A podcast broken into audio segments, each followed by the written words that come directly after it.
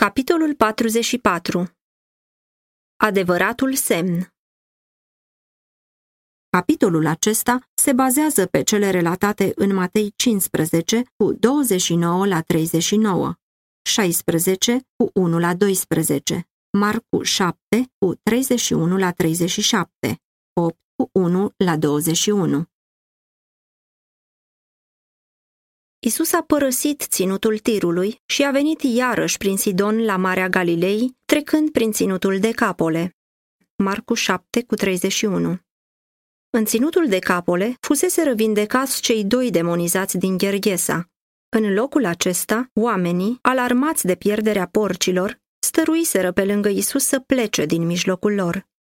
Dar ei auziseră între timp cuvintele solilor lăsați de el în urmă și se născuse în ei dorința de a-l vedea. Când a venit din nou în ținutul acela, oamenii s-au adunat în jurul lui și au adus un om surd care vorbea a nevoie. Isus nu l-a vindecat pe om așa cum avea obiceiul, numai prin cuvânt. Luându-l la o parte din mulțime, a pus degetele în urechile lui și a atins limba. Privind spre cer, el a suspinat, gândindu-se la urechile care nu vroiau să se deschidă înaintea adevărului și la limbile care refuzaseră să-l recunoască pe Mântuitorul. La cuvântul deschidete, omul a putut din nou să vorbească și, neținând seamă de porunca de a nu spune nimănui, a povestit pretutindeni istoria vindecării lui. Isus a urcat pe munte și acolo mulțimea a alergat la el, aducându-i pe bolnavi și pe schilozi și așezându-i la picioarele lui.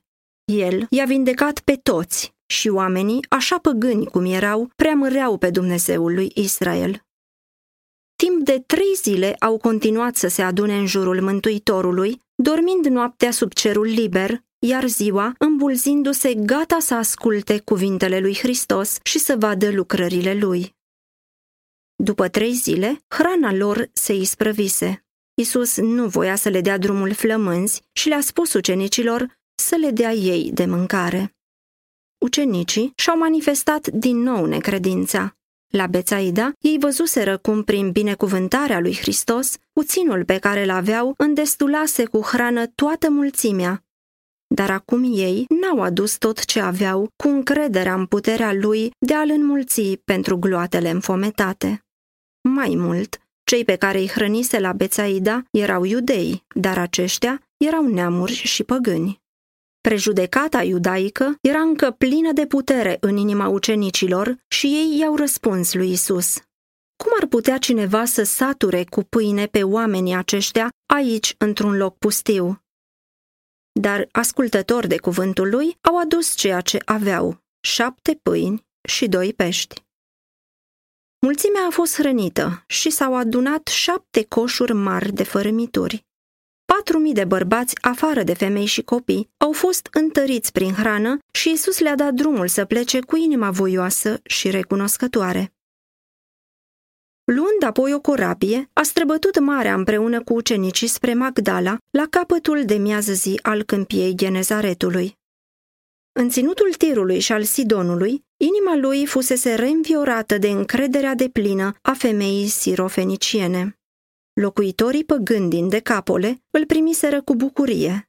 Acum când a coborât din nou în Galileea, unde puterea lui se manifestase mai mult decât oriunde, unde se săvârșiseră cele mai multe fapte de îndurare ale lui și unde dăduse învățăturile sale, a fost întâmpinat cu necredință disprețuitoare. O delegație de farisei se unise cu reprezentanții saducheilor bogați și semeți, partid al preoților, al necredincioșilor și al aristocrației neamului. Cele două partide fuseseră într-o vrășmășie grozavă. Saducheii căutau să câștige prin lingușiri favoarea puterii cârmuitoare pentru a-și menține poziția și autoritatea. Pe de altă parte, fariseii cultivau ura poporului împotriva romanilor așteptând cu nerăbdare timpul când puteau să scuture jugul cuceritorilor. Dar fariseii și saducheii s-au unit acum împotriva lui Hristos.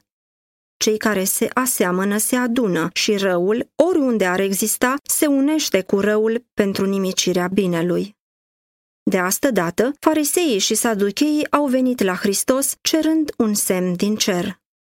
Când israeliții în zilele lui Iosua au mers să se lupte cu cananiții la Bet Horon, soarele s-a oprit la porunca celor care îi conducea până a fost câștigată biruința și multe minuni asemănătoare se săvârșiseră în istoria lor.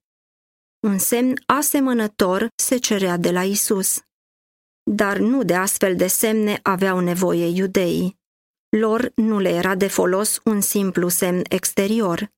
Ceea ce le trebuia nu era o iluminare intelectuală, ci o înnoire spirituală. Fățarnicilor, le-a zis Isus, fața cerului știți să o deosebiți. Studiind cerul, ei puteau să prevadă vremea și semnele vremurilor nu le puteți deosebi. Chiar cuvintele lui Hristos, rostite în puterea Duhului Sfânt, care îi convingea de păcat, era semnul pe care Dumnezeu îl dăduse pentru mântuirea lor.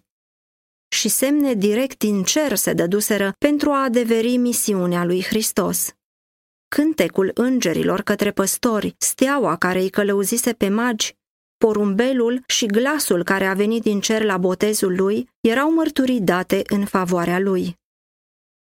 Isus a suspinat adânc în duhul său și a zis, Pentru ce cere neamul acesta un semn? Nu îi se va da al semn decât semnul prorocului Iona. După cum Iona a stat trei zile și trei nopți în pântecele peștelui și Hristos trebuia să stea același timp în inima pământului. Și după cum predica lui Iona fusese un semn pentru cei din Inive, tot așa și predica lui Hristos trebuia să fie un semn pentru generația lui. Dar ce contrast în primirea cuvântului! Locuitorii metropolei păgâne s-au cutremurat când au auzit avertizarea de la Dumnezeu. Regi și nobili s-au umilit, cei mari și cei mici au strigat împreună către Dumnezeul cerului și lor le-a fost dat harul său. Bărbații din Ninive se vor scula alături de neamul acesta în ziua judecății, a spus Isus, și îl vor osândi, pentru că ei s-au pocăit la propovăduirea lui Iona. Și iată că aici este unul mai mare decât Iona. Matei 12 cu 40 și 41 Fiecare minune săvârșită de Isus era un semn al divinității sale. El săvârșea în tocmai lucrarea prevestită despre Mesia, dar pentru farisei, aceste fapte ale milei erau o reală ofensă mai mari iudeilor priveau cu o crudă indiferență la suferințele oamenilor. În multe cazuri, egoismul și nedreptățile lor cauzaseră suferința pe care o alina Hristos. În felul acesta, minunile lui erau o mustrare pentru ei. Ceea ce îi făcea pe iudei să lepe de lucrarea Mântuitorului era tocmai cea mai puternică dovadă a caracterului său divin. Însemnătatea cea mai mare a minunilor sale se vedea în faptul că ele erau împlinite pentru binecuvântarea oamenilor. Cea mai evidentă dovadă că el venea de la Dumnezeu era faptul că viața lui descoperea caracterul lui Dumnezeu. El împlinea lucrările și rostea cuvintele lui Dumnezeu. O astfel de viață este cea mai mare minune când, în zilele noastre, este prezentată solia adevărului, se găsesc mulți care, asemenea iudeilor, strigă, arată-ne un semn, fă o minune. Hristos n-a săvârșit nicio minune la cererea fariseilor. El n-a făcut în pustie nicio minune ca răspuns la insinuările lui satana nici nouă nu ne dă putere pentru a ne răzbuna sau pentru a satisface cererile necredinței sau ale mândriei. Dar Evanghelia nu e lipsită de semnul originii ei dumnezeiești. Nu e o minune faptul că noi putem să ne smulgem din robia lui satana? Vrăjmășia împotriva lui satana nu izvorăște din inima omului, ci este sădită prin harul lui Dumnezeu. Când cineva care a fost stăpânit de o voință încăpățânată și rătăcită este eliberat și se supune din toată inima atracției puterii lui Dumnezeu, se săvârșește o minune ca atunci când cineva care a fost într-o mare rătăcire ajunge să înțeleagă adevărul moral. De fiecare dată când o persoană se convertește și învață să-L iubească pe Dumnezeu și să țină poruncile Lui, se împlinește făgăduința lui Dumnezeu. Vă voi da o inimă nouă și voi pune în voi un duh nou. Ezechiel 36 cu 26 Schimbarea în inima omului și transformarea caracterului constituie o minune care descoperă un mântuitor pururea viu care lucrează pentru a mântui. O viață statornică în Hristos este o mare minune.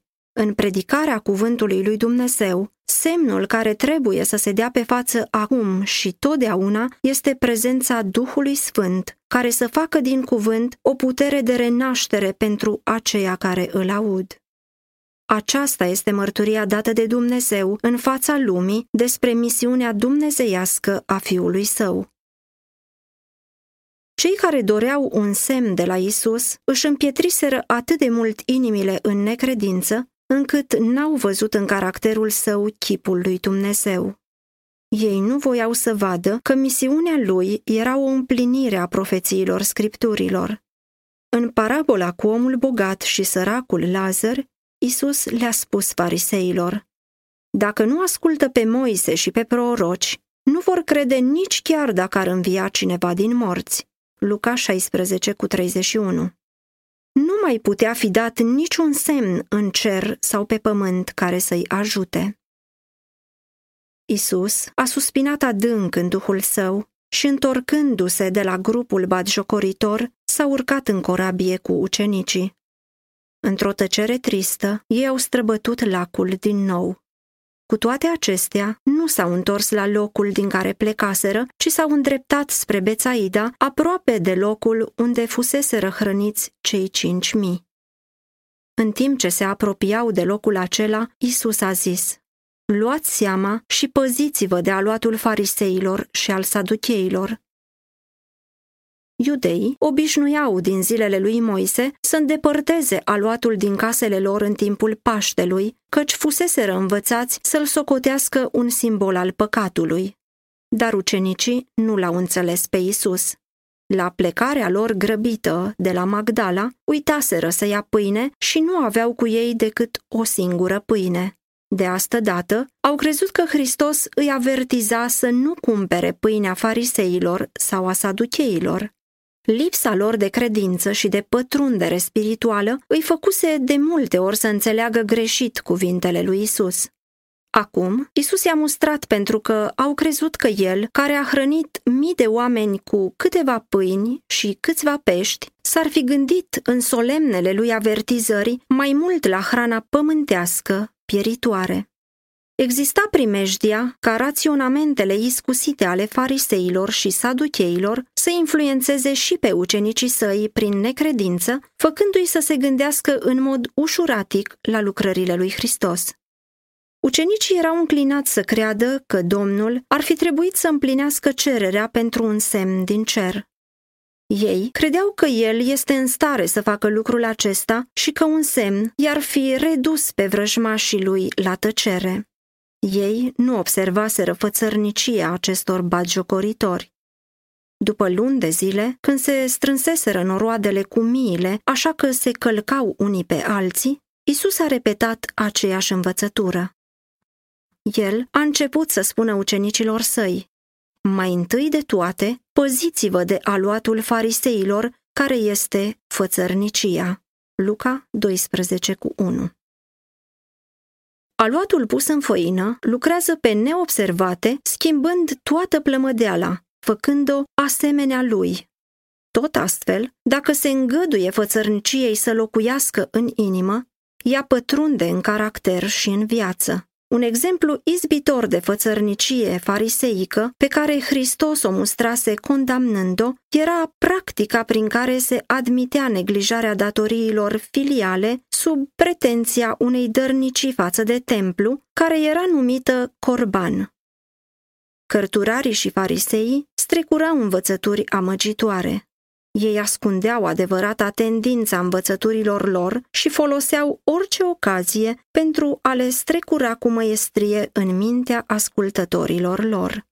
Aceste principii false, odată primite, lucrau asemenea aluatului în făină, pătrunzând și transformând caracterul. Tocmai învățătura aceasta înșelătoare făcea ca oamenii să primească așa de greu cuvintele lui Hristos. Aceleași influențe lucrează și astăzi prin aceia care caută să explice legea lui Dumnezeu în așa fel încât să se conformeze cu practicile lor. Oamenii aceștia nu atacă legea pe față, ci prezintă teorii speculative care îi subminează principiile. Ei o explică în așa fel încât să-i distrugă puterea. Fățărnicia fariseilor era rezultatul egoismului.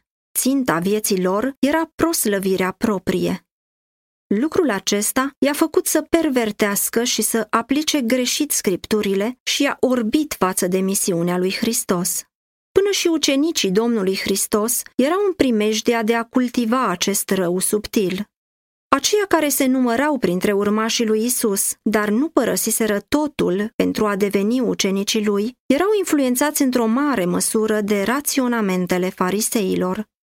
Adesea, ei se zbăteau între necredință și credință și nu pătrundeau comorile de înțelepciune ascunse în Hristos.